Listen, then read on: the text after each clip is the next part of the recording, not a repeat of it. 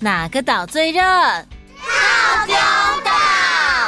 Hello，我是小云姐姐，欢迎来到童话套丁岛，一起从童话故事里发掘生活中的各种小知识吧。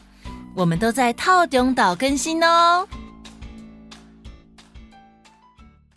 在故事开始之前，有一个小秘密要告诉大家。听完故事之后，快到童话透中岛粉丝页参加抽奖哦！嗨，大家好！Hello，大家好啊！今天我准备了一个寓言故事要说给大家听，是伊索寓言吗？今天讲的是韩国的故事哦。不过呢，在听之前，我先问大家一个问题，让大家对这个故事的背景有一个基本的想象。请问，古时候的商人是怎么卖盐跟卖油的呢？就，呃，有人要买就卖一包给客人啊。古代应该没有一包一包用塑胶袋包好的盐，或是一罐一罐的油吧？啊，那要怎么卖？古时候呢，基本上是没有小包装的。要买油或是买盐的话，告诉老板要多少重量。老板就从大瓮倒出来，或是从盐堆里舀一些盛给客人。所以，除了在店面卖东西以外，也可以用扁担挑着盐巴，或是装着油的陶瓮来当流动摊贩哦。哇，我觉得这样很环保，都不会制造塑胶袋垃圾。嗯，默默说的没错。而提到这件事呢，是要给大家一个场景，让我们想象一下。在很久很久以前，一个卖盐的小贩挑着他的盐巴，正在大街上卖盐给顾客们。卖着卖着，到了中午，他走进一间客栈，里面的老板正在讲一个惊人的消息：我听说客栈的后山有老虎出没，会把无辜的人捉来吃。如果你要去后山，记得要敲锣打鼓，老虎才不敢出现。卖盐的对客栈老板所说的话嗤之以鼻。哈，大白天的有什么好怕？老虎出现的话，我一拳就能把它打趴。啊嚓！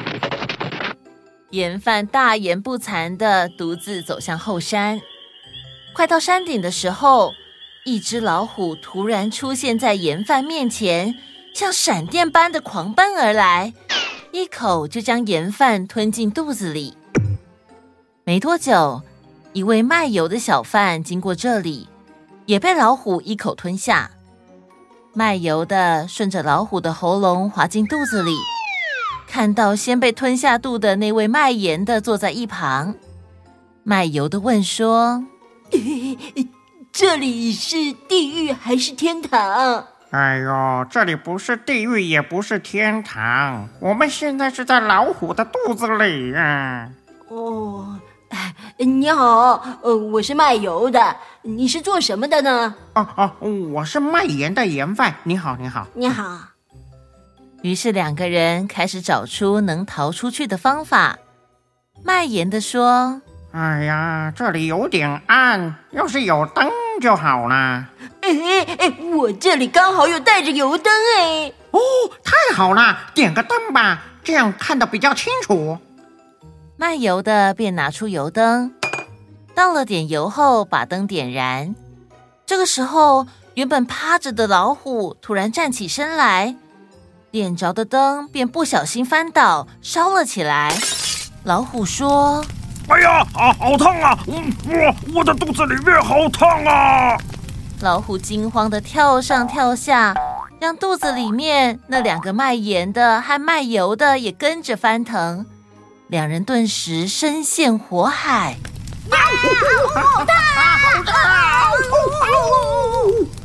老虎赶紧跑到河边，大口大口的喝水，大量的水灌进老虎的肚子里。为什么突然有洪水啊？啊，我看来是因为老虎受不了灼热，才喝下这么多的水吧。哎呦，我现在该怎么办？如果水一直灌进来，我们会被淹死的。哎，哎，我想到了，我们来撒点盐吧，在烧伤的地方撒盐是很刺痛的。哦，于是卖盐的就在老虎的肚子里撒了大量的盐。哎呀，好痛啊！我的肚子刺刺刺刺刺刺刺刺刺刺的。老虎痛得浑身颤抖，接着把肚子里的东西全部都吐了出来。卖盐的和卖油的也趁着机会逃到外面。哇，得救了！他们找到自己的行囊之后，赶紧逃跑。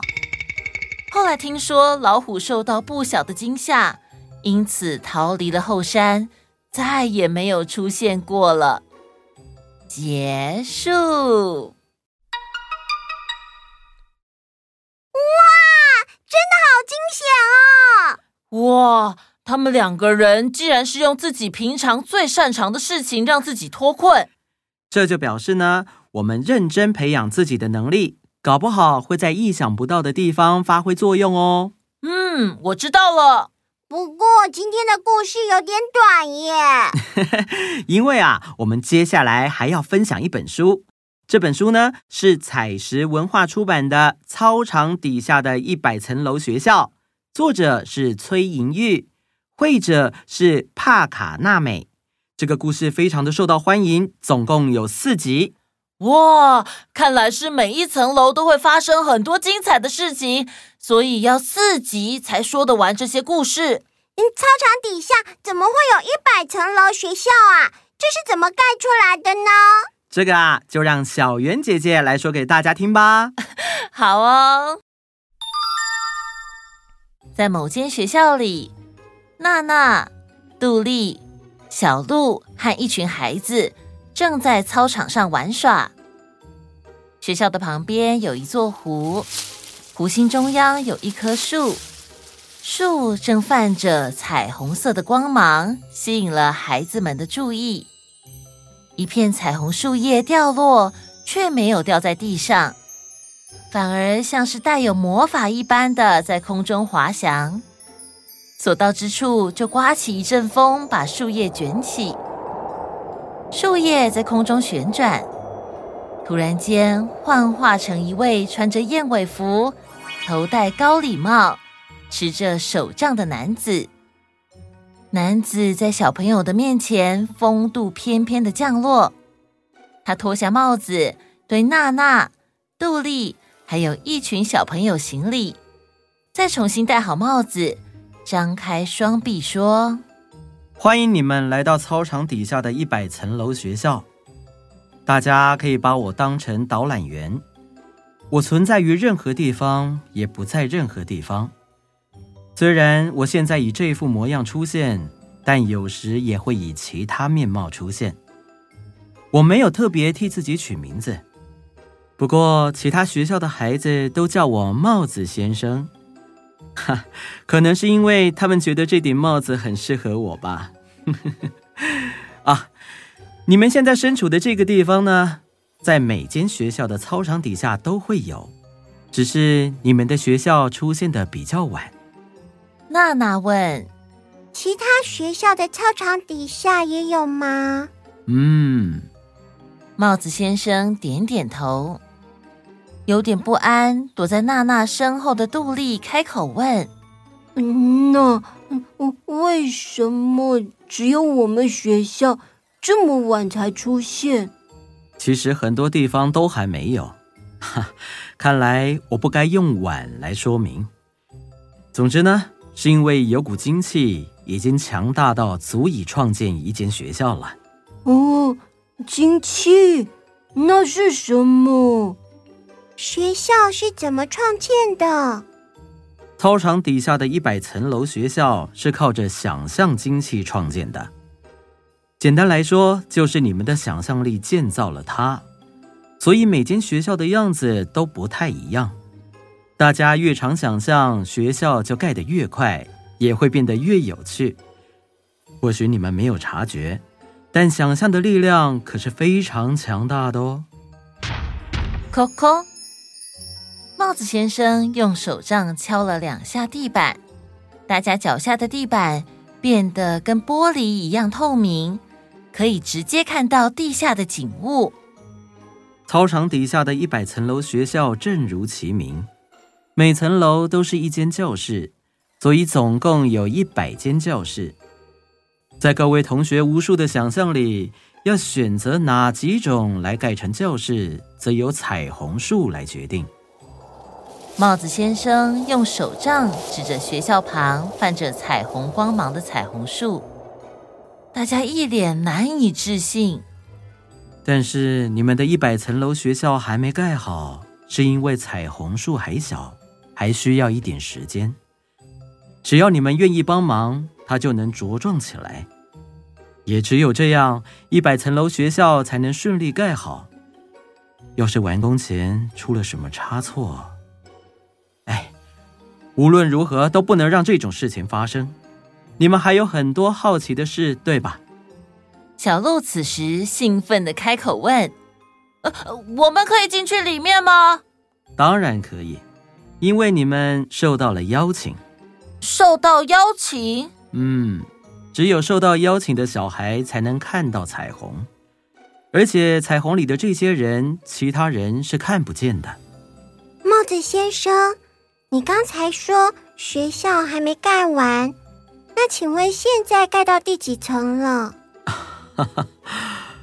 我也不太清楚，因为进度是彩虹树自己决定的。总之，你们亲自去看一看教室就知道了。好了，该做的导览已经全部完成，我就先告退了。帽子先生一瞬间变回树叶，四处散落。孩子们照着帽子先生说的，沿着湖边往楼梯走，带着有点不知所措、有点担心，又有一点亢奋的心情，好像被什么东西吸引，不停加快脚步，前往一百层楼学校。他们在七彩光芒中顺着楼梯往下走，往下走。既然这地下一百层楼的教室是用想象力建造而成的，那么里面肯定也是充满了各式各样的有趣教室。不知道这群同班同学会在不同的教室里遇到什么事情呢？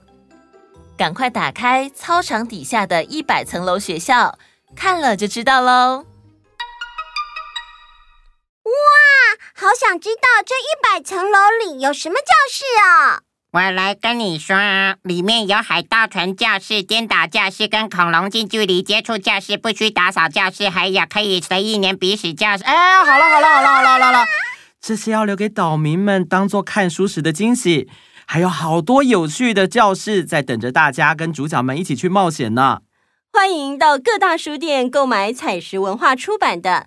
操场底下的一百层楼学校，一套四集，现在可以一次买回家喽！我们要把今天说的操场底下的一百层楼学校送给你。听完节目后，快到童话套中的粉丝页抽奖吧！好啦，时间差不多喽，欢迎大家一起听故事哦。那我们下次见，拜拜。